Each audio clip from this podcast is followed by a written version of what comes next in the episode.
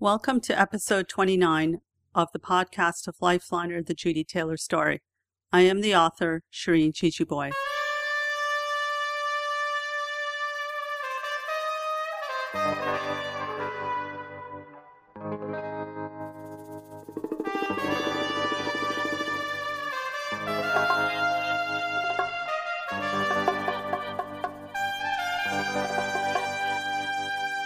Chapter 29. The battle is done. Judy is at her ideal weight. Her G-tube is draining well, and healthy pink skin surrounds the site.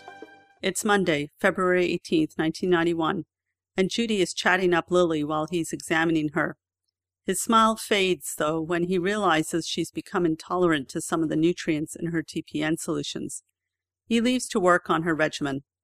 At 3:30 p.m., the nurse takes Judy's temperature, 38.7 degrees Celsius. She pages Baxton, and he races over. "How do you feel?" Baxton asks. "No worse than usual," Judy replies glibly. He's not so sure. Her abdomen is mildly tender, and her skin yellow. He draws blood for culturing through her line and prescribes antibiotics while he waits for the results. Judy's temperature rises to 38.8 degrees Celsius. Baxton prescribes gravel. The hell of aggressive treatment begins again. Lily telephones Gigi's house that night and leaves a message for someone to call him. When I hear about the message, I remember Cliff's frantic phone call of 2 weeks ago and start worrying about Judy. I call Lily back and give him my dad's itinerary and telephone numbers in Belgium and Scotland.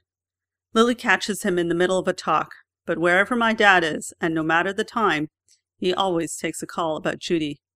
By Tuesday, Judy's fever has settled in. She feels parched. The pain bounces back, and back on Demerol she goes. When the orderly fetches her for an abdominal ultrasound at 11 a.m., the nurses have to arrange her in a stretcher because she can no longer sit up in a wheelchair. The orderly wheels her into a darkened room at 11:47 a.m. The technician smears her belly with electroconducting jelly, and after sitting down close beside her, pushes a large wand over her skin to search for her spleen, liver, aorta, kidneys, and fluid collections. She finds Judy's spleen easily. It's 16 centimeters long. The spleen manufactures our killer immune cells.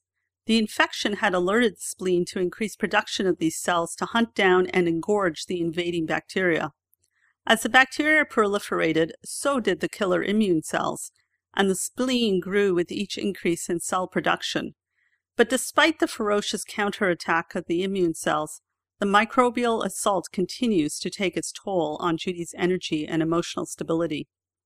After the orderly wheels Judy back into her room and the nurses transfer her to the bed, TPN all the while still infusing into her, Baxton walks in to find Judy dehydrated and in shock. He immediately injects a bolus of normal saline into her line to increase the volume of fluid in her blood vessels and thus increase her blood pressure. At the same time, he discontinues her omeprazole, believing that might have allowed the bugs to grow again. He considers rehydrating her through both her TPN and peripheral lines. At this point, the enterostomal therapist strides in to renew the dressing and pouch over the G-tube at 3:30 p.m. An hour later, the nurses remove them and apply gauze over the site. Then they put the dressing and pouch back on. They increase her pain medications. Miriam saunters in, unaware of Judy's reversal.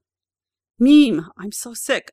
I'm so sick. I've never been this sick," Judy repeats over and over when she sees Miriam, her face creased, her voice wispy.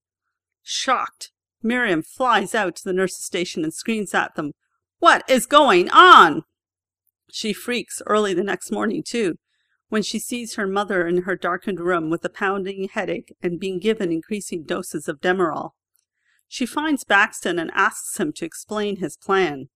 The enterostomal therapist and Judy's ward nurses, he explains, are all working to keep her G-tube site freshly dressed and from irritating her skin. They're sponging her hot skin to cool her down. He's changing antibiotics to find the right combination to beat the infection. He's changing her TPN solutions to best nourish her. Miriam listens to all this and then sees the clock. She has to leave for work, but not before she declares that she's coming back that night with her friend, a male nurse. He'll tell her what Judy's deterioration means. When Miriam is gone, Baxton looks again at Judy's chart and culture records. Yesterday there was G negative, today heavy Proteus pseudomonas, heavy streptococci, and two other G negative bacteria flourish in her G-tube. He asks Judy how she is feeling. Judy whispers that she feels very, very sick. He apologizes as he turns the light on to examine her properly. She's less jaundiced, but her abdomen remains tender. The G-tube is draining well without the pouch, and though she is still dry, she is starting to become edematous. Baxton goes off service at 5:30 p.m. Lily comes on duty and checks in on Judy. He flushes her lines with urokinase, which has just arrived from TGH, in order to unclot them and rid them of any bugs. He had experienced some problems in getting the urokinase from TGH and hadn't thought to ask Cliff, much to Cliff's displeasure, for he and Judy have been part of the TPN program since its inception, and he knows more about the urokinase and how to get it than the staff at St. Mike's. He could have arranged for Marlene to send it to them immediately. Instead, it took TGH 2 days to ship it to St. Mike's. That night, Miriam and her friend find her mother erratic and delirious, all control lost. 2 IV poles stand on either side of the bed. Tubes full of liquids and drugs snake into her arms, and an oxygen mask dangles off her face. Oblivious to her chains, Judy is trying to get out of bed. Miriam rushes to halt her and to put her mask back on. Judy fights. Miriam wins temporarily. Suddenly, Judy yanks off her oxygen mask and starts gasping, pleading, "For Marlene! For Marlene! Marlene will know what's really going on! Mom, you've got to keep the oxygen on!" She puts her mom's mask back on and grabs the phone to page Marlene. The call beeps Marlene's pager while she is lying back in a dentist's chair and having her teeth examined. Apologizing to her dentist, she borrows his phone and dials the number on her pager. "Mom would like to see you," Miriam says. "What's happening?" "She's not feeling very well. They gave her some oxygen just when she needs it." "I'm in Barrie." Marlene looks at her watch. It's 4 o'clock. "Ask Judy if she wants me to come tonight, and it will be dinner before I can make it. Or is tomorrow okay?" Miriam asks her mom if tomorrow is okay for her. "Mom said tomorrow would be fine." "Okay. Can I speak to Judy?" "Well, Mom's quite tired and exhausted. She said she'd speak to you tomorrow. She just wants to see you." "Fine, but it isn't fine." Marlene doesn't really understand what is going on, because Judy hangs on to her usual demeanor of not wanting to admit that all hell is breaking loose, and that she needs her now, even if it's an inconvenience. That kind of playing down is typical for only those patients with truly bad chronic illnesses. Miriam hangs up and turns to see Judy putting her legs over the side of her bed. Her body needs air and nourishment and instinctively nudges her to sit up, but she tries to stand up too. Miriam fights her back down and replaces the oxygen mask. Judy wants none of this. Meanwhile, Miriam's friend watches the battle between mother and daughter. When he has to leave, he tells Miriam softly, "I don't really want to upset you, but there's the smell of a dead body in this room." "Well, maybe you might be right, but I think it's just the smell of all the drugs and the smell of all this, gastric juices and bile and all that kind of stuff." She doesn't want to hear what he has to say, what she brought him to tell her, the truth. Even so, she's so desperate that she calls her dad. "Mom's sick. You should come down right away." "She was okay on Sunday." "Yeah, but I really think you should come down now." He drives down against rush hour traffic shortly after St. Mike's also contacts him. When he arrives, he and Miriam speak with the resident, who explains that not keeping her oxygen mask on makes Judy delirious and fidgety, and makes her want to get up. Miriam writes down her Stouffville school number in case there are any problems. The doctor stops Judy's TPN that evening for 3 hours because Judy cannot metabolize and use any of the nutrients. An hour and a half later, another resident examines Judy. At some point, somebody prescribes heparin in a paradoxical attempt to stop her internal bleeding. Sepsis consumes the blood factors required to clot the blood. Sepsis also causes the liver to reduce its production of the protein that aids clotting. At the same time, sepsis changes the lining of the blood vessels. Normal lining prevents clots from forming on it. altered lining allows the bacteria to form microclots, which further injures the blood vessels. Heparin dissolves these clots and so prevents more bleeding. Then another resident orders the heparin stopped for 6 hours.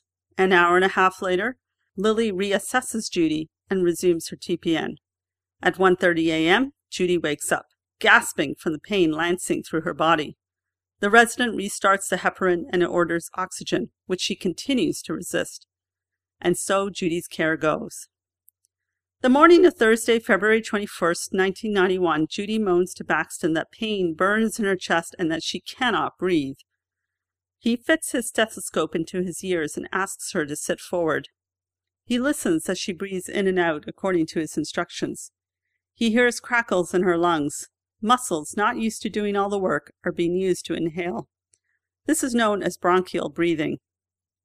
Next, he examines her face, arms, hands, chest, abdomen, back, legs, and feet. Both of her feet are now swollen from edema, and greenish fluid flows out of her G-tube.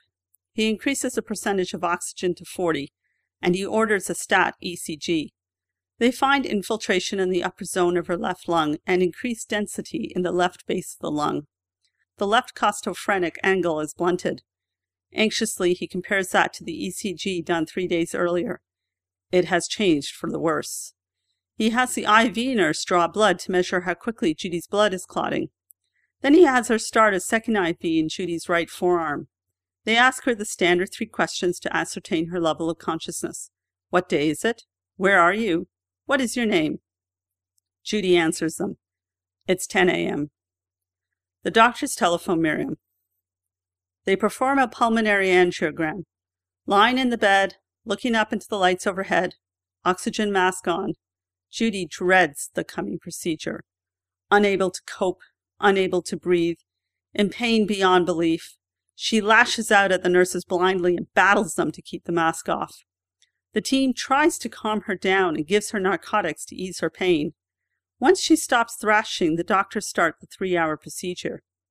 They insert a catheter into the right vein that runs up the thigh to the pelvis and push the catheter up the vein until it enters a large vein just under her clavicle and thence down into the right side of her heart.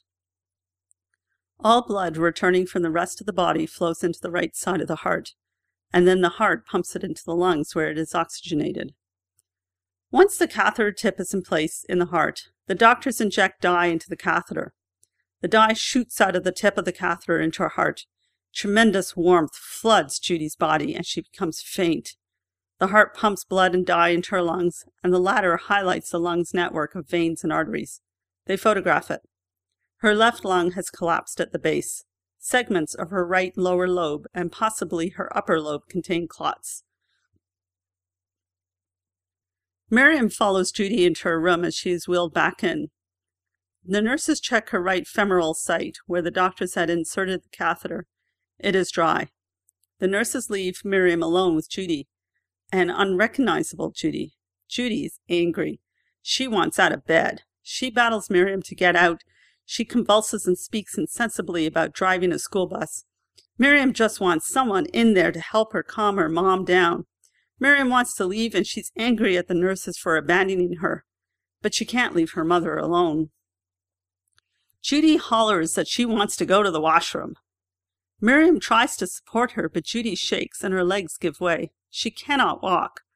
Miriam cannot fathom giving her mother a bedpan, and she pushes the intercom button and yells up at the speaker for the nurses to come and give Judy a bedpan.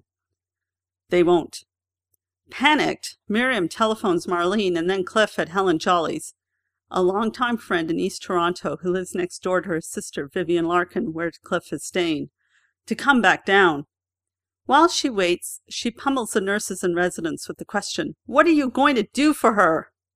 All that long day, they promise her that they are going to transfer her mom to the ACU, but no beds are available. "No beds, no beds," is all she hears. They all have to wait for someone to get better, or to die, to make space for Judy. Marlene finally arrives at 6 p.m. Judy recognizes her, but is quite confused. "Where's the pain, Judy?" "It's everywhere. It's all over." Marlene places Judy's mask back on her face. Judy yells at her and rips the mask off. Marlene puts it back on and reasons with her as to why she should keep her mask on. Judy seems to understand briefly, but then confusion clouds her face and she tears at her mask, shouting, "Don't do that! I know I have to do it, but don't do that!" Marlene patiently explains, and the two battle back and forth. For Marlene, it's like returning to that nightmare 10 years earlier when they'd nearly lost her. Still, she stays to support Miriam and Cliff as they wait and wait and wait for the transfer to ACU. An orderly comes in. He wheels Judy out of her room. She's moaning, her head is rolling back and forth. Her muscles are restless, and she looks like a bagpipe with all her lines. The three watch her disappear down the hall to the ACU. 10 minutes later, the ACU nurses and residents examine, interview, poke, and prod Judy. Edema engulfs her whole body. Her skin is hot and dry and yellow. She's polka-dotted with bruises. The bacteria are eating her capillaries walls, and the vessels bleed silently everywhere. All the moisture has been sucked out of her mouth, yet copious amounts of greenish putrid fluid stain her G-tube dressing. They ask her the standard 3 questions to ascertain her level of consciousness. What day is it? Where are you? What is your name? Judy does not answer. It's 10 p.m. Cliff and Miriam fearfully enter her room together. ACU policy dictates a 5-minute visit once per hour only. The site is unlike anything they have seen before. The technology is wondrous. A dozen monitors line the wall behind Judy's bed. Wires curl and flow across the floor, and 2 nurses watch her constantly, using handheld calculators to keep track of her progress. They feel lost in this ocean of hospital machinery surrounding Judy. Cliff takes Judy's hand in his shaking one and murmurs, "Hey, Bones." And then he stands and looks at her, unable to comprehend her state. Miriam glances at her father and then back at her mother. Time is up. They leave for the night, Judy in the care of strangers in the room that echoes with the beeps and hum of the equipment keeping her alive and fighting the bacterial invasion.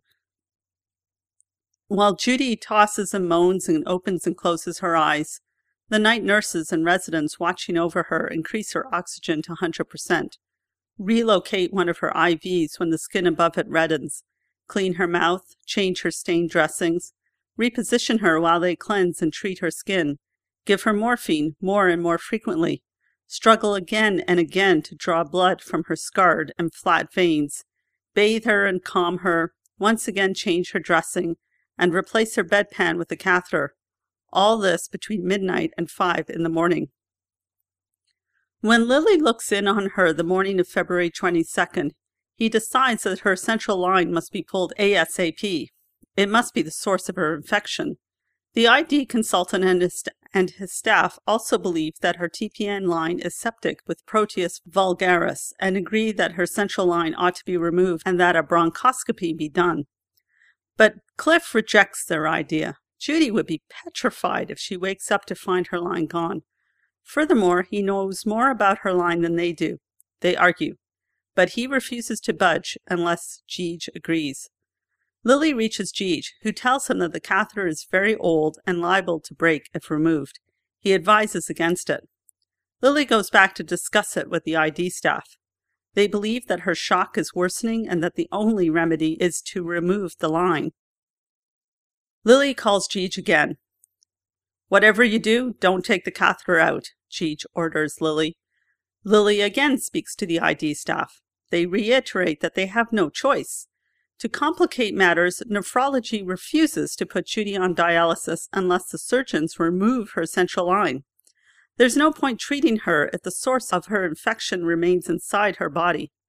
Marlene disagrees, Miriam believes the doctors, and Cliff refuses without Cheege's consent. Lily goes back to the phone.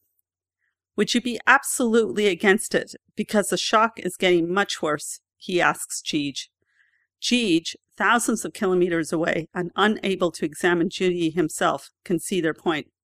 "I personally don't like the idea, but you know, if the shock is getting worse and this is the only way that you can save her life, then chances are this is the source of her infection."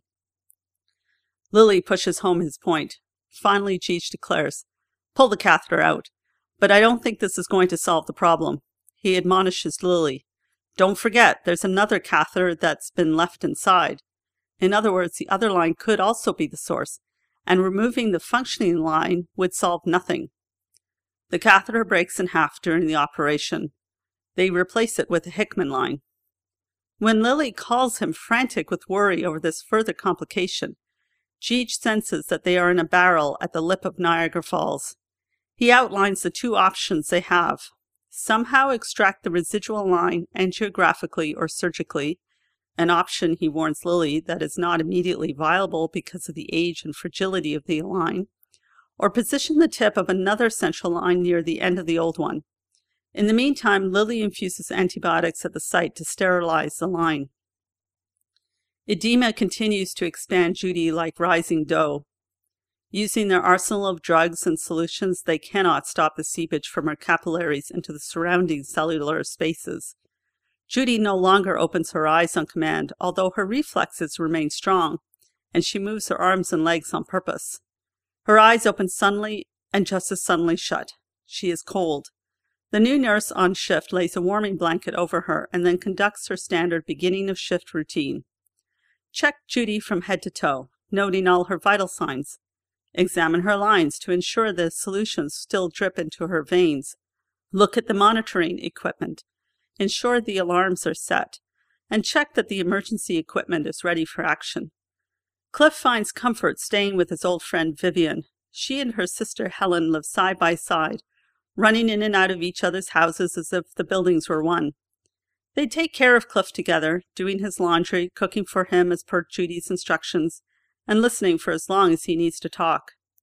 He takes his time getting ready in the morning. For one thing, he goes to bed late, and for another, the doctors conduct their rounds in the morning. It's better to arrive after they've seen Judy. He takes the TDC to the hospital since parking is so difficult to find and expensive downtown. He walks through the automatic glass doors of the hospital's Queen Street entrance after lunchtime and finds his way through the ancient halls to the waiting room. He sits down, dreading his 5-minute visit with Judy. Sometimes he needs several hours to get up the nerve to go in and see her. But he knows that Judy knows he is there in the waiting room and that he always arrives at the same time after the noon hour and always leaves at 9:30 p.m.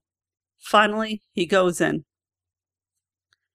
Cliff takes her icy hand in his and speaks comforting words softly to her for as long as he can control his shaking body. Sometimes he rubs her legs, trying to erase her aches and pains. This swelling body cannot be his Judy. Seeing his wife getting sicker and sicker is so very hard. His only comfort, his faith in the nurses and doctors at St. Mike's.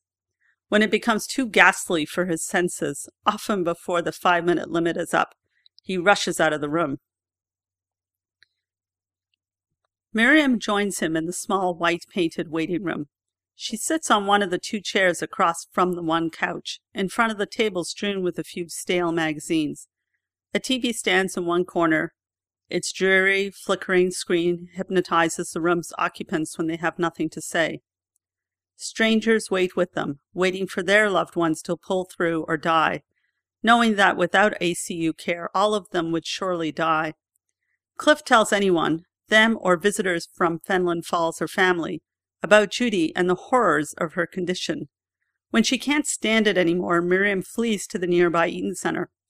A couple of times she convinces Cliff to accompany her to Mr. Green Jeans for its 2 large burgers and buffalo chips, in order to break the monotony of the waiting room and as a more satisfying alternative to the snack bar downstairs.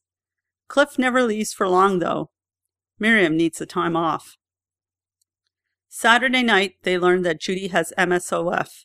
The doctor outlines her problems in a matter-of-fact voice. Encephalopathy, respiratory failure, renal failure, sepsis, hepatic insufficiency. The medical terms terrify them, yet mean nothing. Despite her horrible prognosis, all of the doctors and nurses treat her aggressively, which includes inserting a painful arterial line to monitor her blood pressure directly. But if Judy's renal failure becomes full-blown, her prognosis will worsen. Still, Judy recognizes them, and this buoys their hopes. Judy's temperature drops to 34.5 degrees Celsius at 1:30 a.m. on Sunday in spite of the warming blanket. The nurses humidify her through the ventilator, trying to warm her internally. Then Judy's oral airway starts to bleed into her mouth. The nurses try to suction the blood out, but Judy bites down on the device. Her mouth remains bloodstained despite repeated attempts at suctioning. The nurses continue to deal with crisis after crisis until the penultimate one at 10:08 a.m. Judy's heart stops. Alarms scream. Dr. Guslitz runs into her room and starts CPR. He converts her heart rhythm to a normal one with good blood pressure 3 minutes later. Judy's heart races. Guslitz thumps her chest and recommences CPR. Her heart rhythm returns to normal. The nurses immediately check her baseline neurological status. It is fine. But now she has fractured ribs, a common side effect of CPR, and not surprising given her brittle bones. Guslitz talks to Cliff when he arrives at St. Mike's about her heart attack. He hypothesizes that her attack was a result of a pulmonary embolism. A small clot that had torn away from the wall of a blood vessel traveled through her veins with the returning blood and entered her lungs where it lodged itself, blocking off the artery and squeezing out life-giving blood. The long-term ramifications worry him. It is time to discuss a DNR, a do not resuscitate order. Guslitz approaches the topic carefully. Although the heart attack has not changed her condition, she probably needs life support, he explains. She wouldn't want life prolonged artificially if there's no hope for survival, Cliff acknowledges reluctantly, and agrees to a DNR order. We'll, of course, continue all of Judy's medications, but in the event of a second heart attack, we won't resuscitate her. You understand? Cliff nods and sits down, head in hands. He tells Miriam when she arrives at 2 p.m. she cries, "No, no, no, we want them to try everything. If she's going to die, we should let her die on her own. When the time comes, it comes. No, I want them to try." Her mom always fought for life. She will never give up fighting if she has a chance. The DNR is taking that chance away. Besides, she still has so much to say and to do with her mother that she is not ready to let go. Miriam and Cliff argue until he agrees to rescind the order. They go to inform Lily that she wants them to try CPR, but if unsuccessful after the first few minutes, the doctor should stop it. They agree to an autopsy since Judy will prefer that over having her body sent to a medical school. The ACU removes the DNR order officially at 8 p.m. Marlene spends that week with them, and when she's simply too exhausted to make the long trip downtown, she calls Cliff at Helen's at 10:30 p.m., knowing he'll be there and still be wide awake talking to his friends about his day. She sits between Cliff and Miriam. Cliff asks her about Judy's medical care, seeking to understand what his eyes cannot believe. Then Miriam asks her a question or asserts that Cliff just doesn't understand. Marlene turns back to Cliff and asks him what he thinks Miriam has to say. Slowly over the days, she translates less and less as they start conversing more and more directly to each other. Relieved at their détente, she asks Cliff where Julie is. He refuses to discuss it. He had, in fact, spoken to Julie. She had wanted to come down to support him, but Cliff told her that Judy is in a coma and would not want Julie to see her that way. And so Julie first keeps up to date through Miriam, then later through Cliff. But when she receives Judy's letters on Tuesday, she knows that Judy no longer wants to fight. Her death is coming. That same day, Cliff knows it too, as does Marlene. Neither can bear the thought of Judy being impaired or physically dysfunctional, assuming she survives her ordeal, and agree she is better off dying. They keep vigil. Marlene and Cliff walk arm in arm into Judy's humming room with its LED readouts and steady beeping and hissing respirator. Although her clinical mind understands the Judy she sees, Marlene does not recognize her patient, her friend. Each time they visit, Judy is bigger. Her cheeks blow up, obliterating her nose. Her eyes peep out from between her massive forehead and round cheeks. Her lips swell. Her arms grow to the size of a man's legs. Her skin splits here and there, and her body spills over the confines of the bed. They return to the waiting room with relief. Cliff talks for hours about Judy, their life together before 1970, and her strength. He weeps. Worry wrinkles his eyes and reddens their sockets. Suddenly, anger takes over, anger that her life cannot be in vain, that others should not receive the travesty of care she received at TGH. He vents his frustration with Miriam and asks Marlene to please reason with her about the DNR order. She does so in private, listening with compassion to what Miriam thinks her mother wants, intuitively understanding Miriam is not ready to let go, educating her about the ramifications of the order, giving her the time she needs to mull it over, make peace, and assent. Miriam does so at 5:20 p.m. on Saturday, March 2, 1991. By this time, Judy has no neck, no chin, and no discernible features. Her eyes bulge out so much that the nurses had to take them closed for the duration of the visits. She lies motionless, looking like a great big balloon ready to burst. She weighs about 140 kilograms in water. No matter how much fluid is pumped into her blood vessels, more oozes out and into her tissues, leaving less and less blood for her heart to pump and causing her body to expand. The ACU staff had eradicated the infection, but lost control of the resultant metabolic effects. Jeej flies back to Toronto late Friday night. On Saturday, he drives down to St. Mike's to see Cliff and Judy. Miriam looks up when she hears him walk into the waiting room. Her heart lifts. God has arrived. He will cure Judy, because Jeej can fix anything. He listens to their story and then goes in with Cliff to visit Judy. When he last saw her, Judy was healthy and jibing him. Now she is a large shell for her brave but tired spirit. "What should we do?" pleads Cliff. The outcome is very poor, and frankly, just continuing life support is not a very good idea, and that is the decision to be made, explains Gigi. Cliff looks down at Judy. "You know, I think she's suffering too much, and she's going nowhere." "Well, we could try one other thing. We could try to get some antibiotics against endotoxins." "Well, if that's what you think you'd like to do, try it." But they do not. Marlene telephones Cliff at Helen's that night. Helen answers. "Hello?" "It's Marlene Close, the nurse calling." Cliff takes the phone and with a quivering voice answers. "Hello? It's Marlene. I just called to see how Judy was. Oh, you scared me half to death. Thank God. I thought for sure you were going to tell me she's dead." "No, she's not going to make it, you know." "I know. We renewed her DNR order and have stopped treating her aggressively. It's just a matter of time. I've made the funeral arrangements with her minister." They say goodbye. Miriam has come to terms with Judy's impending death. Julie knows. Judy spared Cindy seeing her die. Jeej has flown home. Cliff has accepted. Judy sinks into her ultimate crisis. Her heart stops at 3:55 a.m. on Sunday, March 3rd, 1991. Welcome to episode 30 of the podcast of Lifeliner, the Judy Taylor Story. I am the author, Shireen Jeejeebhoy. Chapter 30, Resurrection. Judy looks dreadful to Laura's trained eye. She's huge. Substances pour out of her everywhere. Laura hops from one spot to another, mopping up the spillage with fresh dressings. As she dries one part of Judy's body, a leak springs forth from another, and she rushes to wipe it up. She runs out of dressings and leaves to fetch new ones. She hurries back into the room, but the bed is empty. Oh my gracious, where is she? What's happened?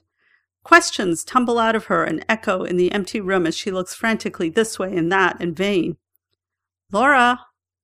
Laura stops. She cranes her head up, looking down at her from the loft over part of the room is Judy. She's sitting on the loft's edge, her smile filling the room with light.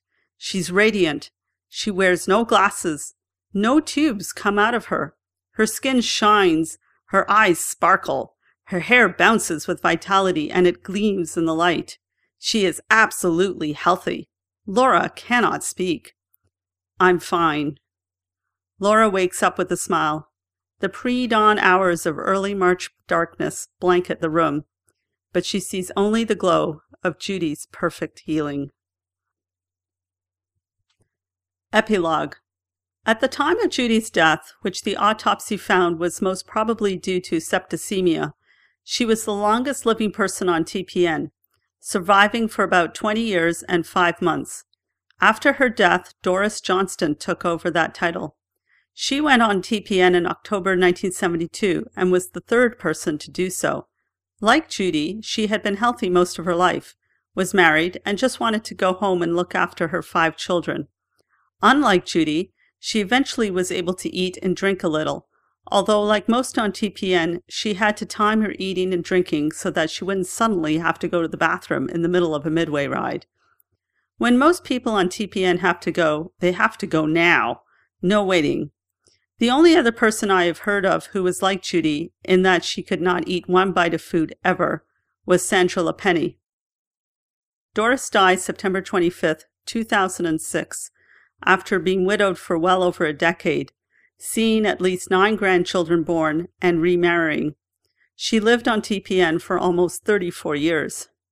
Today, TPN is used to help anyone who cannot eat or whose bowels do not allow him or her to be nourished from food. The latter may be able to eat, but remain malnourished. This includes people with bowel diseases, cancer, AIDS, and cystic fibrosis, to name a few. It's used more often in the United States than in Canada, and physicians around the world have come to Toronto to study this technique, or have learned from Jeej at conferences in many, many countries. Jeej and Judy revolutionized nutritional medicine, and people everywhere continue to benefit. Thank you for listening to this podcast of Lifeliner, the Judy Taylor story. I hope you have enjoyed it. If you're interested, you may purchase the print versions, either trade paperback or hardcover, at any online store or by request through your local bookstore. You may also purchase a multi-format ebook at Smashwords, Amazon Kindle Store, Sony Reader Store, or Apple iBooks. Thank you very much for listening.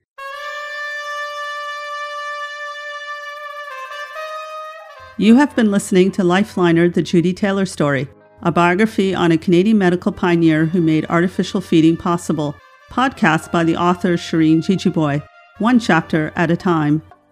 Music used for this podcast is I Like It Like That by Steph Sachs and The King Is Back by Echoed, licensed under Creative Commons. They can be found at dig.ccmixter.org under instrumental music for film and video. I hope you enjoyed this chapter. For more information or to leave a comment, please check out the website at jeejeebhoy.ca or the Twitter feed at Shireen J. Thank you for listening to Lifeliner. I'm Shireen Jeejeebhoy.